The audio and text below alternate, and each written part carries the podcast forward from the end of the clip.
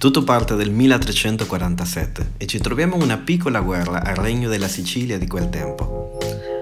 Anche in questo tempo troviamo molti conflitti. E arriva una barca dei genovesi che avevano una grande rete commerciale che era molto molto grande. E quando arrivano lì c'era questa battaglia ma quello che succede è che i nemici sapevano che la città aveva come punto forte le mura. E quindi la tattica era così gettavano con le catapulte i cadaveri degli appestati entro, la, entro le mura della città per attaccare eh, con malattia le persone perché in questi corpi c'erano eh, delle malattie e quindi così poter dominarli. Parliamo della prima guerra batteriologica della storia.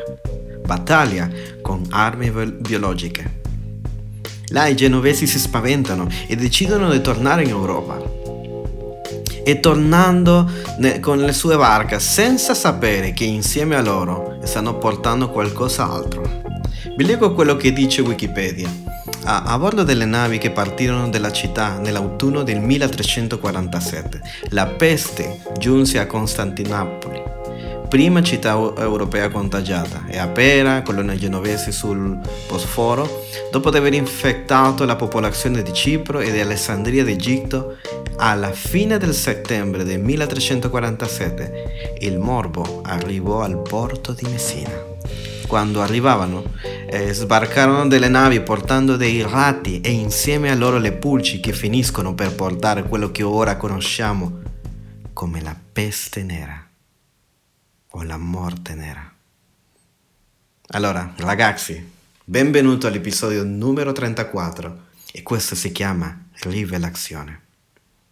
Nessuno, nessuno avrebbe potuto anticipare il caos che, ta- che sta a punto di espandersi. So che abbiamo già sentito molto della peste nera, soprattutto in tempi di Covid, perché vogliamo come paragonare la pandemia e i loro effetti. Se volete andare, c'è molta informazione su internet, buona, su Wikipedia, eh, e di come è andata in Italia. E vi consiglio una puntata del podcast di Alessandro Barbero, che è, un, che è il podcast più, più ascoltato in Italia. Eh, ovunque tu ascolti podcast è lì, o lo potete trovare anche su YouTube. È la puntata numero 110 ehm, e si chiama La peste nella storia. Allora, tutto si accumula con tempo. Eh, circa nel 1340 e qualcosa, 1360 e qualcosa, ma davvero finisce fino al 1800, nel secolo XIX. Ma la parte più brutta è stata nel 1300-1400, due secoli. Lascia solo che ti legga alcune cose che ho trovato per questo episodio. La piaga nera porta un calo nella popolazione, non piccola, se non intensa.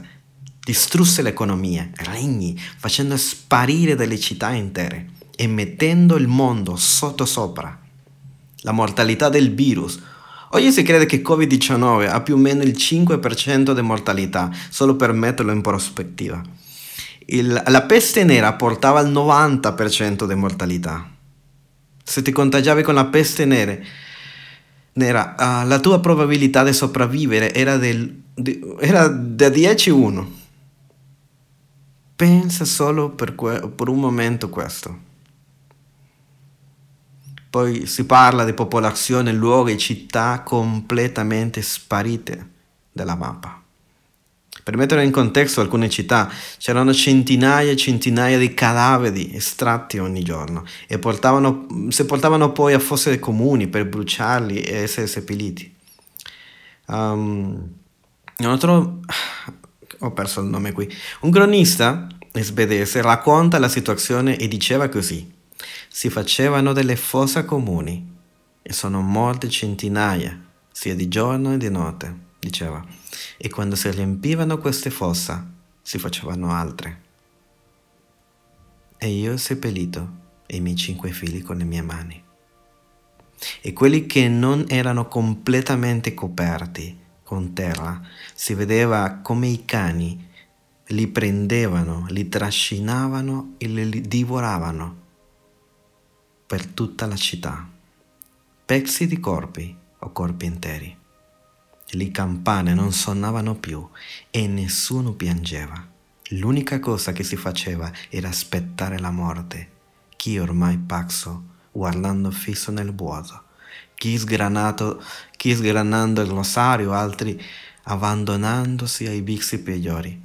Molti dicevano, è la fine del mondo. Padre abbandonò il figlio, sposa allo sposo, sorella al fratello, uno dopo l'altro perché questa malattia sembrava di attraversare l'alito e la vista.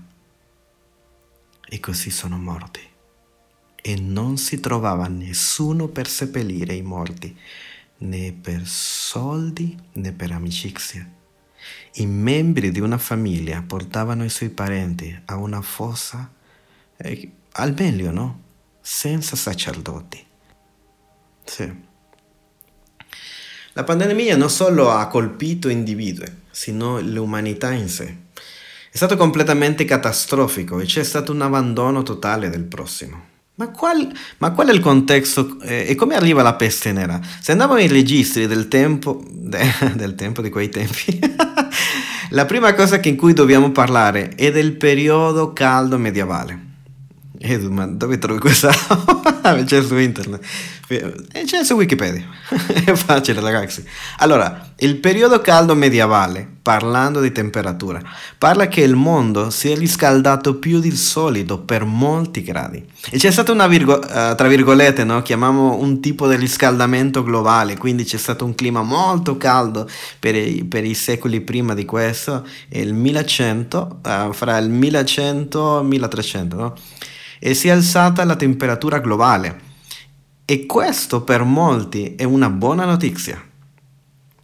Perché, la, eh, perché nella regione europea ha, portate, ha portato buone raccolte e ha ispirato la moltitudine, visto che c'era tanto cibo, no? ad avere anche più figli. E quindi la popolazione cominciò a crescere, a crescere molto, e questo lo vedi in Asia. Uh, c'è molta più gente di quello che possiamo contare e che la popolazione sia cresciuta con il periodo caldo medievale ha portato eh, certa incertidumbre, uh, quanto, certo sospetto e, e competizioni. Uh, credi nelle raccolte, ma guardi anche la popolazione e hanno incominciato a chiedersi come facciamo per alimentare tutta questa gente c'era più gente, quindi come facciamo? E questo lo, lo dice anche Alessandro Barbero, che, che, lui si studia storia e ve lo dirà con più, eh, non lo so, eloquenza.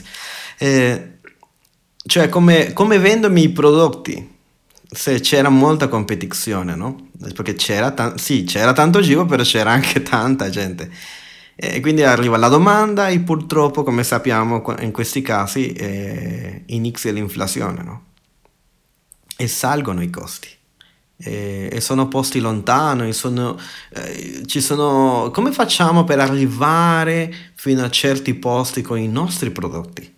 E iniziano a accomodarsi al punto di dire abbiamo bisogno di produrre tanto per X numero di persone.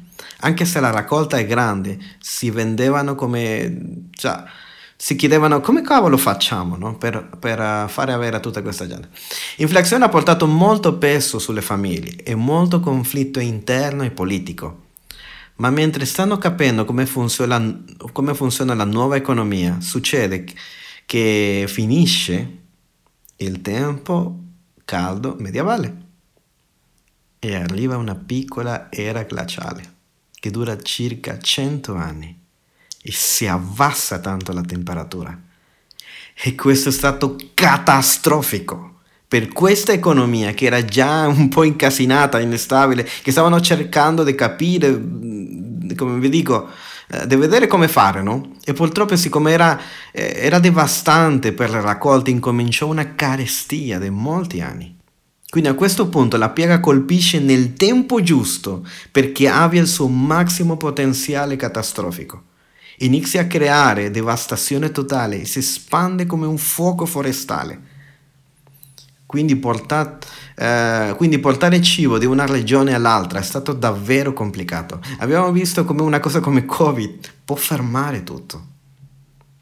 Ma allora cos'era? Cos'era la peste nera, Edu? I scienziati nel nostro tempo l'hanno, hanno già capito, no? Yersinia pestis. Yersinia pestis. È stata una endemia all'inizio, no? E dopo una pandemia eh, batteriologica e non è un virus. Occhio, lo dice anche Barbero. E si presentava in tre diversi modi. Nei buboni, cioè come la piaga bubonica, ok?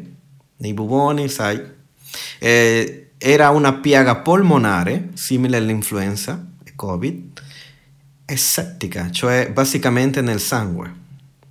Gli scienziati credono che è venuto da qualche parte vicino alla Cina, alla Cina Mongolia, lo so, no, vabbè, non prendetela con i cinesi. Oriente, insomma. E quando è arrivato all'Oriente già sapevano. Eh, quando è arrivato all'Occidente, quindi già si sapeva, già si, si era ascoltato qual, inizi al terrore, no? Perché, ok, senti che c'è questo, tu dici, oh, ma è molto lontano, ma arriva in Italia e si libera e la gente inizia a spaventarsi con questi buboni. Linfonodo. non riesco molto a dirlo. Sono parti del tuo corpo che si riempivano di pus praticamente ed era devastante ricevere una cosa del genere e se eri eh, soprattutto in un tempo così come il medioevo dove non c'erano antibiotici che facevi? Quindi prendeva il linfonodo Linfonodo. E anche alle scelle, nei genitali, c'erano questi buboni, una massa, de, de, tipo una mela di grandi. Quindi li portavano nei loro corpi, erano esageratamente dolorosi e la gente gemeva e gridava di dolore per tre o quattro giorni finché morivano. Questo finiva uccidendo tutte le cellule intorno, incominciavano a morire i tendoni, i diverse parti del corpo e dopo morire pure il tuo corpo diventava, nero.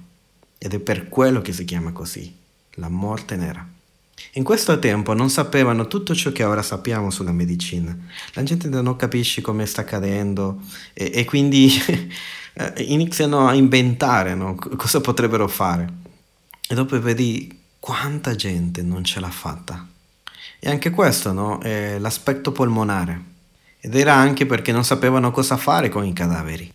La gente sta morendo troppo velocemente e non sanno cosa fare con i cadaveri. Corpi in giro per la città. Alcuni non, non li possono prendere in, in tempo, quindi eh, passano dei giorni a casa. E in altre occasioni le è venuta in testa a, a aprire questi buboni e ciò che accadeva è che, che questo, cioè, l, l, non lo so, diventava polvere. E se lo raccoglievano e lo respiravano, allora ce l'avevano nei polmoni. E causava intenso dolore, si gonfiavano e, e diventavano marci, con una tosse che, che implicava che sanguinavano. E l'altro era settico, ma aspetta un momento, chiediamoci allora, come che ti contagiavi? Perché non era di persona a persona, non si trasmetteva di persona a persona direttamente come il Covid e quindi come si propaga ovunque così tanto?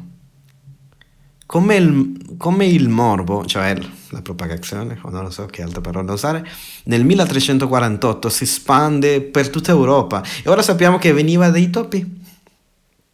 I topi? Ma specifico non si poteva trasmettere neanche da topo a essere umano.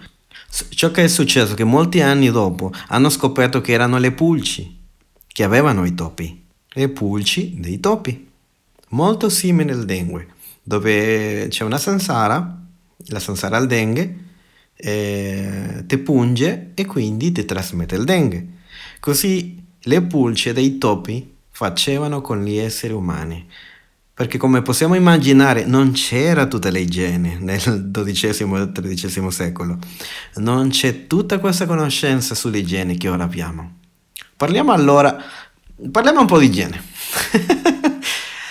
um, e forse sicuramente ti farà schifo, pensate, però ne vale la pena, perché possiamo capire che difficile era. Siate forti, eh? Allora, mettiamo, mettiamo, mettiamola così. Se io ero un topo in quel tempo, prosperavo. eh, I topi erano ovunque, erano parte anche della famiglia. Io, nell'arte, se vedete l'arte di quel tempo, qualche topo lì nell'angolo lo vedete, no? Oppure lo dipingevano, no? eh, ci sono tuttora, no? Però assolutamente molto meno, no? E i topi, anche se possiamo vederlo nell'arte di quel tempo, prosperavano per la mancanza di igiene del Medioevo. Loro non avevano nessuna, cioè la gente di quel tempo non aveva nessuna tecnologia, acqua purificata, drenaggio, filtri, non lo so. Immagina eh, dove devi buttare, cioè la cacca. Di solito quello che facevano è che avevano tipo una, non lo so, mettiamo una vaccinella, no? E ok, e poi buttavano tutto per strada. E aspettandosi che la pioggia lo portasse via. Ma se non pioveva? non è molto utile in mezzo a una piccola era glaciale. La maggior parte del tempo ha, a che fare con la neve, no? quando, quando c'è molto freddo. Immagina le strade piene di quella roba. Non potevi camminare, diciamo, per le strade di Firenze senza vedere tutta quella roba. E poi la gente non si lavava, non, non sono come, come, i bagni di oggi, no? Dove c'è una cosa privata, eh? stiamo parlando del Medioevo, si fanno del bagno in que- dei posti comuni, in quelli pubblici dove c'era una sorta di vasca d'acqua e tutta la gente si metteva lì, capito? Puoi immaginare, non ci sono antibiotici e tutto fa schifo. E se te lavi magari forse dopo tre giorni, no? Con eh, dipendendo di quanto tempo avevi, dipendendo dalla tua attività, alcuni lavoravano, erano contadini, quindi immagina quanto era necessario che loro si lavassero. I vestiti intimi, figuratevi, non, non, non era che ti cambiavi magari ogni giorno ogni due giorni. Vabbè, ancora c'è gente così. Però comunque, quindi uh, iniziano a trattare con la piaga bubonica. E dicono, vabbè, cosa facciamo? Vabbè, troviamo... Hanno trovato che l'aceto era molto utile, no? È andata un po' bene perché cioè, ancora si usa come un disinfe- disinfettante, no? Cosa facevano? Aprire la ferita e ti facevano riposare una vasca sull'aceto. Il problema è che l'aceto non costava poco e quindi hanno creato un altro antisettico un po' particolare della pipì umana. Ok, lo so. Che essere umano ha abbastanza pipì per riempire una vasca? Certo, dovevi riempirla con quella di tutto il mondo. E non andiamo a ok. Altro era aprire questi buboni e mettere dell'escremento umano secco. ok, sì. Tu... non chiedetemi a chi le è venuto in testa quella roba. Oh, ma però... Poi anche, vabbè. Forse perché pensavano che se le mettevano qualche erba, no, che cambia, non è che cambia tanto, no? Però non possiamo colpare loro, stiamo parlando del Medioevo, però allo stesso tempo sì, ah che schifo! Cioè lo stesso odore ti fa capire, no? Uh, e salterò altre cose perché sono troppo brutte. Cioè, censuro questa parte, no? Quella che segue. Cosa facevano col pus. E dopo pensando eh, che questo problema aveva a che fare con l'odore, al, cioè nel senso che, che il problema, dove è il problema? Ma, magari nell'aria, no? Cioè nell'aria c'è qualcosa. Allora alcuni dottori hanno creato delle maschere in forma di becco di corvi o di aquile e non solo li mettevano Ah, e gli mettevano dei fiori per co- così poter respirare. È come tipo, ok, filtriamo, no? Era, era un po' per, per filtrare, no?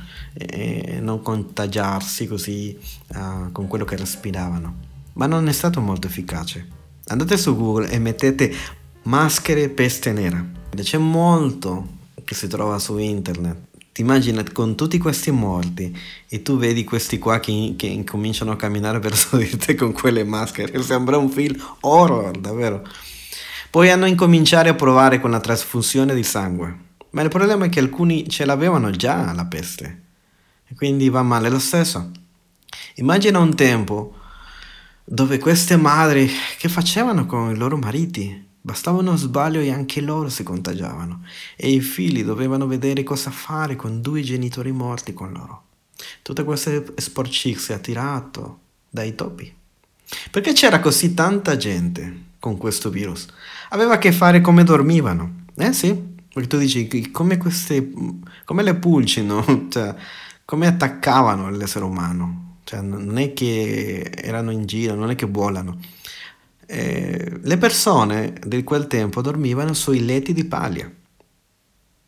E su questo c'era un, un qualcosa, tipo un lenzuolo, no? Dove loro si appoggiavano e la parte di sotto, tra virgolette, il materasso, no? non veniva mai cambiato in tutta la loro vita. E questo era perfetto perché i pulci dei topi. Quindi anche se suona talmente ridicolo, la gente si contagiava per andare a dormire nel suo letto e venivano morsi di quelle pulce che portavano la piaga. E dopo avevi una di queste versioni che abbiamo già menzionato. Perché parlo tanto di geni? E non potevi evitare tutto questo, vedo. È importante perché c'è stata una decivilizzazione estetica della società. Decivilizzazione di un gruppo di persone specifico che un po' si sono liberato di tutto questo problema. Sono stati meno colpiti. Mm-hmm. Indovina chi? I giudei i giudei per i suoi costumi, tradizioni, rituali religiosi di purificazione, di cambiare, uh, di cambiarsi spesso, di lavarsi costantemente. Loro credevano nella doccia, yeah! non mangiavano certi tipi di cibi, mantenevano la casa pulita, lontani di mangiare eh, quegli animali che non si mangiano, no? Allora facendo questo c'era una mortalità molto minore in mezzo ai giudei e meno infezione fra i giudei. Ma questo, ragazzi, ha fatto sì che i cristiani che ora dominano il mondo, cristiani tra virgolette, perché la maggior parte della popolazione del mondo ora è cristiana, almeno in Europa, no? Loro iniziano a vedere che i giudei sono meno colpiti, incominciano a puntare il dito contro di loro e a dare la colpa che loro contaminavano l'acqua potabile dei cristiani. E questo porta forse al secondo genocidio dei giudei più grande fino adesso, fuori dai tempi biblici. E poi arriva l'olocausto più avanti. In una occasione danno fuoco a tutti gli ebrei in Germania cercando di disfarsi di loro perché stanno uccidendo gli altri. È un'altra cosa di cui sono stati colpevoli, secondo loro, che Dio stava punendo i cristiani perché permettevano che i giudei, permettevano che fossero ancora vivi i giudei. E quindi incominciò una persecuzione contro i giudei in questo tempo. E tutto questo perché loro erano puliti. Non ti sembra così stupido tutto dove può arrivare l'ignoranza? Che impatto ha avuto sulla Chiesa? Ne parleremo, ma prima voglio parlare dell'impatto nella società. Pensa con me per un secondo, perché si stima che da quando è incominciato la peste nera fino alla fine del 1800 si calcola circa 500 milioni di persone morte. 500! Questo in molti secoli, dal, più o meno dal 1300 al 1400 e qualcosa, però la parte più forte. Solo in Europa è morta, ascoltate bene ragazzi, è molto serio, il 60% della popolazione. Così, pam! In un tempo dove la popolazione non era come oggi. Noi diciamo, ah sì, Covid ha già ucciso 6, quasi 6 milioni di persone in, in due, due anni e mezzo più o meno, ma in confronto alla popolazione mondiale parliamo di tanta gente. 500 milioni era la metà del, della popolazione. E detto ciò, come cambierebbe la società? Come ho spiegato per alcune città, significava sparire da un giorno all'altro in un solo giorno poteva propagarsi per tutta la città. Per l'arrivo di una nave commerciale come quella dei genovesi. Per esempio, il Barbero parla che il, il Duomo di Siena uh, in Toscana, eh, prendeva tutta la gente della città. Aveva questa capic- capacità. E dicevano, vabbè, per avere qualche ospite in più, facciamone ancora uno più grande, visto che si riempiva la chiesa. Tutta quella chiesa, tutta la città stava dentro di quella chiesa. E... Ma arriva la peste. Ah, solo è rimasto il muro alla fine. Firenze, ragazzi, in specifico, ha una scomparsa di dieci, eh, in dieci anni. Passa da 100.000 persone a 30.000. In Italia, in Firenze. Usa la tua immaginazione. Edifici vuoti, non c'è lavoro, i forni per fare il, c- il pane sono freddi, campi senza raccolta, non c'è chi lavora la terra, non c'è chi abita in questi edifici. E tutta questa struttura per 120.000 persone diventa per 30.000. Cioè non riesco neanche a immaginare. Magari qualche film ti dà un'idea, però che impatto globale. Ovviamente questo porta a un crollo economico e tutto ciò che si era visto in prosperità prima viene distrutto. 200 anni di prosperità viene distrutta. Nessuno, nessuno cura gli animali, la terra. E se avevi qualcosa da vendere, a chi lo vendevi? Se mezzo mondo sta morendo. Allora, che impatto religioso? Vediamo. Qui la, per la prima volta si innalza un qualcosa sulla gente che si chiama anticlericalismo. Anticlericalismo. E che è una risposta contro la Chiesa, no? È un pensiero, un tono contro la Chiesa, no? Adesso quando senti, quando senti che la gente un po' è arrabbiata con la Chiesa, è normale perché siamo, siamo pieni di casi di pedofilia, abusi, corruzione nella Chiesa, però te parliamo di quel tempo, no? Dove la, dove la Chiesa è stata mille anni no? Nella, nel potere.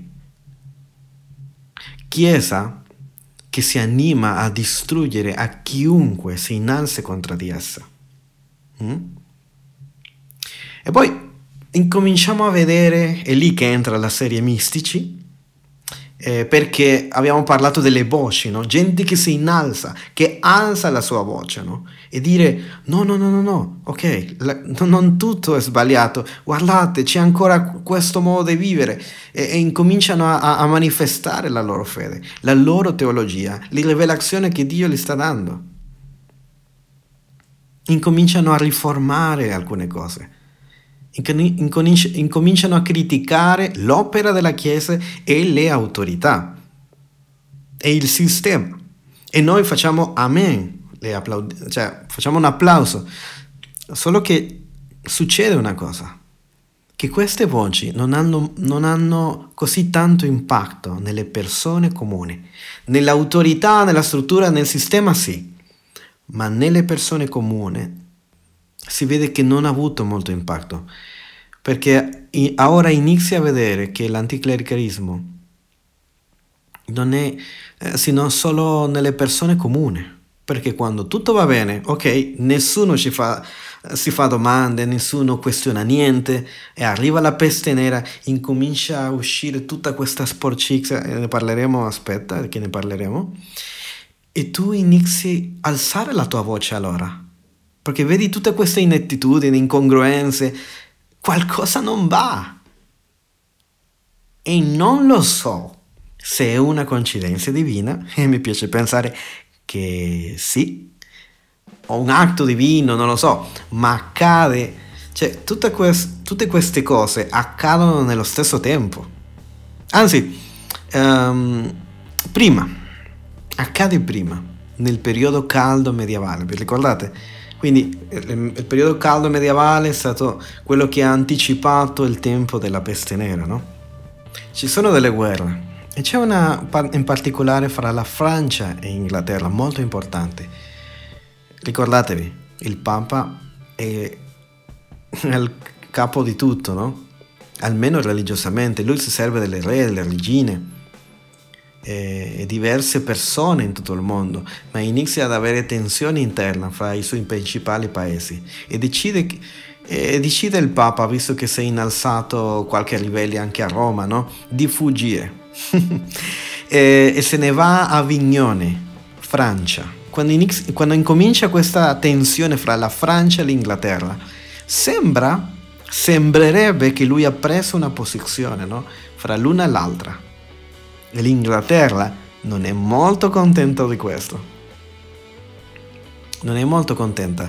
L'Italia peggio ancora perché certo il Papa se n'è andato, cavolo. C'erano 10.000 posti se va, e se ne va alla Francia e incomincia il papato, il papato di Avignone in mezzo alla pandemia. Sì, perché poi non, non si può muovere, rimane lì. E questo incomincia, eh, e qui incomincia il dibattito di quanto era spirituale il Papa. Uh, gente incominciò a, quest- a questionare. Mm, io pensavo che perso- era un personaggio divino, infallibile. Cioè, immagina quel tempo, no? gente, era, era, un dio, no? Ma sembra che in questa discussione di conflitto lui non era al di sopra e se n'è andato a Vignone. Inghilterra allora e l'Italia incomincia a vedere il Papa con sospetto e incominciano le proteste. Come mai sei là? Come mai abbiamo bisogno di te? Perché sei del lato dei francesi? Anche come, sta, anche come sto dicendo, non, non, sembrava che stava sostenendo ai francesi, no? La comunicazione non era neanche, diciamo, molto forte in quel tempo. Stiamo parlando che non c'era Zoom, non è che il Papa si comunicava su Zoom. E quindi c'era molto di mistero di quello che realmente stava accadendo. Uh, e dopo, vabbè, io sto saltando tante cose, noi stiamo andando velocemente nella storia, assolutamente veloce, però lui dopo 70 anni torna e muore non viene evidenza che, che, è stato ucciso, uh, muore di una morte naturale. Quindi ora via, dobbiamo scegliere fra un papa e, e sapete cosa fanno? Mettono un papa francese. e quindi l'Italia, puoi immaginare, no? se prima erano in confusione, ora figuratevi, inizia una rivoluzione e quindi, e quindi Italia sceglie un italiano al posto di, di quello francese, un papa italiano. E comunque il papato, cioè nel, il papato, la leadership ancora è in Avignone, no? Perché non si aspettavano che il papa uh, sarebbe morto, no? Quindi nemmeno loro sono in accordo e vogliono scegliere un altro. e scelgono un altro. Quindi ora abbiamo due papi. non devo neanche dire il macello, no? E tutti e due, cioè, si proclamano il papa, no? Cioè, come che ci fossero due presidenti, no? Eh, e come se questo non fosse abbastanza, si innalza un terzo. E come stai già capendo, questo crea un super mega caos negli anni 1378 e 1417. Quindi ora c'è un Papa Roma, un Papa Pisa e un Papa Francia. In Avignone. L'organizzazione della Chiesa è in crisi, da su fino in giù. E lì incomincia l'anticlericalismo. E loro sono arrabbiati neri con la Chiesa, sono furiosi. Perché ora li vedono come dei pagliacci. E incominciano a vedere che la Chiesa non è immune esce via tutta questa immaginazione fake che si, che si, avevano creato dei sacerdoti, per esempio, iniziano a morire uno dopo l'altro, l'altro poi un altro, poi un altro, poi un altro, poi un altro. Iniziano a sparire i sacerdoti. E questo crea sospetto fra le persone. Queste persone non sono infallibili. Queste persone non sono così santi, come dicevano. E quindi, visto questa situazione, la Chiesa incomincia a dire, chi vuole essere sacerdote? E incominciano a entrare generazioni sempre più giovani, con meno esperienza, meno filtri, incominciano a, a fare corruzione. E ancora più corruzione, e ancora più corruzione. In alcuni modi, uh, vado veloce ve lo dico. Per esempio, la simonia. Uh, nasce, allora questo nasce quando Pie, vi ricordate che Pietro eh, si trova nel libro degli Atti un, un, uomo chiamato Simeone e questo vuole comprare il dono di Dio sovrannaturale, vuole, il, cioè vuole con, col soldi, vuole, vuole comprare questo. E Pietro le dice no, non funziona così. Perché ciò che accadeva è che c'erano delle persone che guadagnavano dei soldi con molte offerte, tasse, penitenze, no? E c'era un'organizzazione sempre ancora più lucrativa. E, e le persone chiedevano che i loro figli, no? Cioè, avevano i loro figli, e saltassero tutti i processi per diventare un'autorità nella Chiesa. Bastava qualche offerta, no? Eh, ok, se mi dai qualche offertina, io gli do un buon lavoro al tuo figlio, no? E questo era abbastanza frequente e la, gente, che, e la gente non poteva magari neanche accorgersi perché c'era la piaga. C'era tutti questi altri problemi, no? Quindi non sembrava, ma inizi a crescere molto. Uh, c'era anche il pluralismo. Il pluralismo era quando una persona in potere prendeva più uffici nella chiesa e quindi guadagnava un lavoro, aveva molti più lavori, quindi prendeva ancora più soldi, no? Ma questo faceva che molta gente veniva trascurata. Che ci porta alla terza, che è l'ausentismo. Non, non curavano la gente, erano persone assenti. E piuttosto pagavano al primo che passava davanti, diciamo fai, fai tu questo, quello che doveva fare il sacerdote. E, però la gente diceva, ok, noi stiamo dando così tanto soldi alla Chiesa, ma noi non le vediamo, siamo abbandonati. E questo porta a una rottura del celibato. L'ideale era che, che, che un sacerdote fosse singolo, un, un, per focalizzarsi no? nel, nel, nel, servizio delle persone, nel servizio di Dio, per primo per non avere i rapporti sessuali, no? ma si crede che in quel tempo una terza parte di tutti i sacerdoti incominciò a prendere delle concubine. Se non sai cos'è una concubina, vai a cercarlo su internet no, o, o chiederlo a tua madre. Solo per avere rapporti sessuali. Ma la Chiesa non sapeva, in mezzo alla crisi, come fare con questi sacerdoti che erano in peccato. Quindi cosa hanno inventato? Fargli delle multe. Quindi la gente, per farla breve ragazzi, si faceva l'abbonamento. Ok, pago la mia multa e continuo a fare quello che sto facendo. E suona così orrendo, ma a questo punto siamo arrivati. Ovvio, il popolo ha detto che la Chiesa era una cosa piena di avarizie. Vi ricordate com'era la Chiesa? Che abbiamo parlato nell'episodio di persecuzione. Non c'entra niente. E il popolo accusa la Chiesa e a Roma, che è la massima autorità, e c'è stata sempre più frustrazione. Allora c'è tanta gente e, e, e inizia a vedere come tutto il soldo se ne va a Roma, al papato di Francia e altre parole, in altre parole, cioè loro davano dei soldi per niente. Alla, e alla fine non gli tornavano niente, non ricevevano neanche il servizio, visto la pandemia, no? Si sentivano presi in giro capivano benissimo quello che stava accadendo, no? E diventa, inizia a crescere un'amarezza sempre più frustrante col tempo. Perché quando accusi la Chiesa di avarizia, ragazzi, che era la corte più grande e che erano loro che giudicavano, cosa facciamo adesso? La Chiesa inizia a autogiudicarsi e, noi sia- e non siamo le migliori persone per autogiudicarsi, no? Non siamo bravi per giudicarsi, per giudicarci. Non è giusto. E la gente è disperata. Tutto il mondo che loro avevano creato nella loro mente della Chiesa è crollato. E questo ci porta al titolo di questo episodio rivelazione. Apocalisse. È la fine del mondo. Morte toccando alle loro porte ogni giorno. La Chiesa è corrotta. I re sono corrotti. C'è guerra e rumore di guerra. Leadership è idiota. dal capo fino ai piedi. Il popolo li vede come dei pagliacci, sia politicamente come chiesa. Il movimento della flagellazione inizia a prendere sopravvento. Le penitenze erano al massimo in quel tempo e cominciò a parlarsi molto dell'inferno. Psicologicamente la gente viveva nel vive oggi, vive solo una volta. Ma di... Allora, e qualcuno potrebbe dire, ah ok, sì, è vero, no?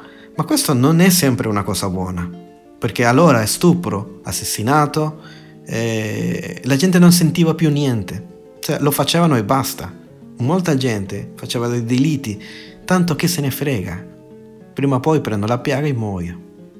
Manifestazioni pubbliche erano respinte duramente la gente si sente minacciata ed è la fine del mondo, un'apocalisse. Ma che ci dice Gesù della fine del mondo? In Matteo 24 inizia a parlare e a dire cose come in quei giorni, peste, rumore di guerra. Gesù punta sul Tempio di Gerusalemme, profetizza e lo fa. Fra poco tempo non ci sarà pietra su pietra e dopo Gesù che dice questo dice, ed è meraviglioso, nel versetto 29 dice così, dopo di parlare di pandemie, del rumore di guerra, eccetera, eccetera, il sole si oscurerà, la luna non darà più suo splendore, le stelle cadranno dal cielo e le potenze dei cieli saranno scrollate. Gesù parla della fine del mondo e tanti di noi lo prendiamo letteralmente come che il cosmo crollerà, gli alimenti saranno distrutti come nel film del 2012, no? Sono stati nella mente di Giudei. E così nella mente dei giudei. Se, se loro vedono che il loro tempio sarà distrutto, non c'è un altro modo di descrivere quello che accade nel loro interiore, nel loro interiore col, templo, col tempio distrutto completamente. Quell'edificio ripresentava tanto. Non c'è paragone nel giorno d'oggi. Quindi quando Gesù dice questo non passerà a questa generazione finché tutte queste cose succedono, come leggiamo la fine del mondo quando lui sta parlando del Tempio? E ti voglio dare un'altra prospettiva, come al solito lo facciamo in, eh, in Biscere. Quindi non prendere oggi letteralmente questo passaggio come, che, eh, come si presenta nel media, no? la fine del mondo, boom, cioè il pianeta, no? Perché ragazzi sta dicendo che non passerà questa generazione finché tutte queste cose succedano. La distruzione del Tempio, che era il mondo dei giudei.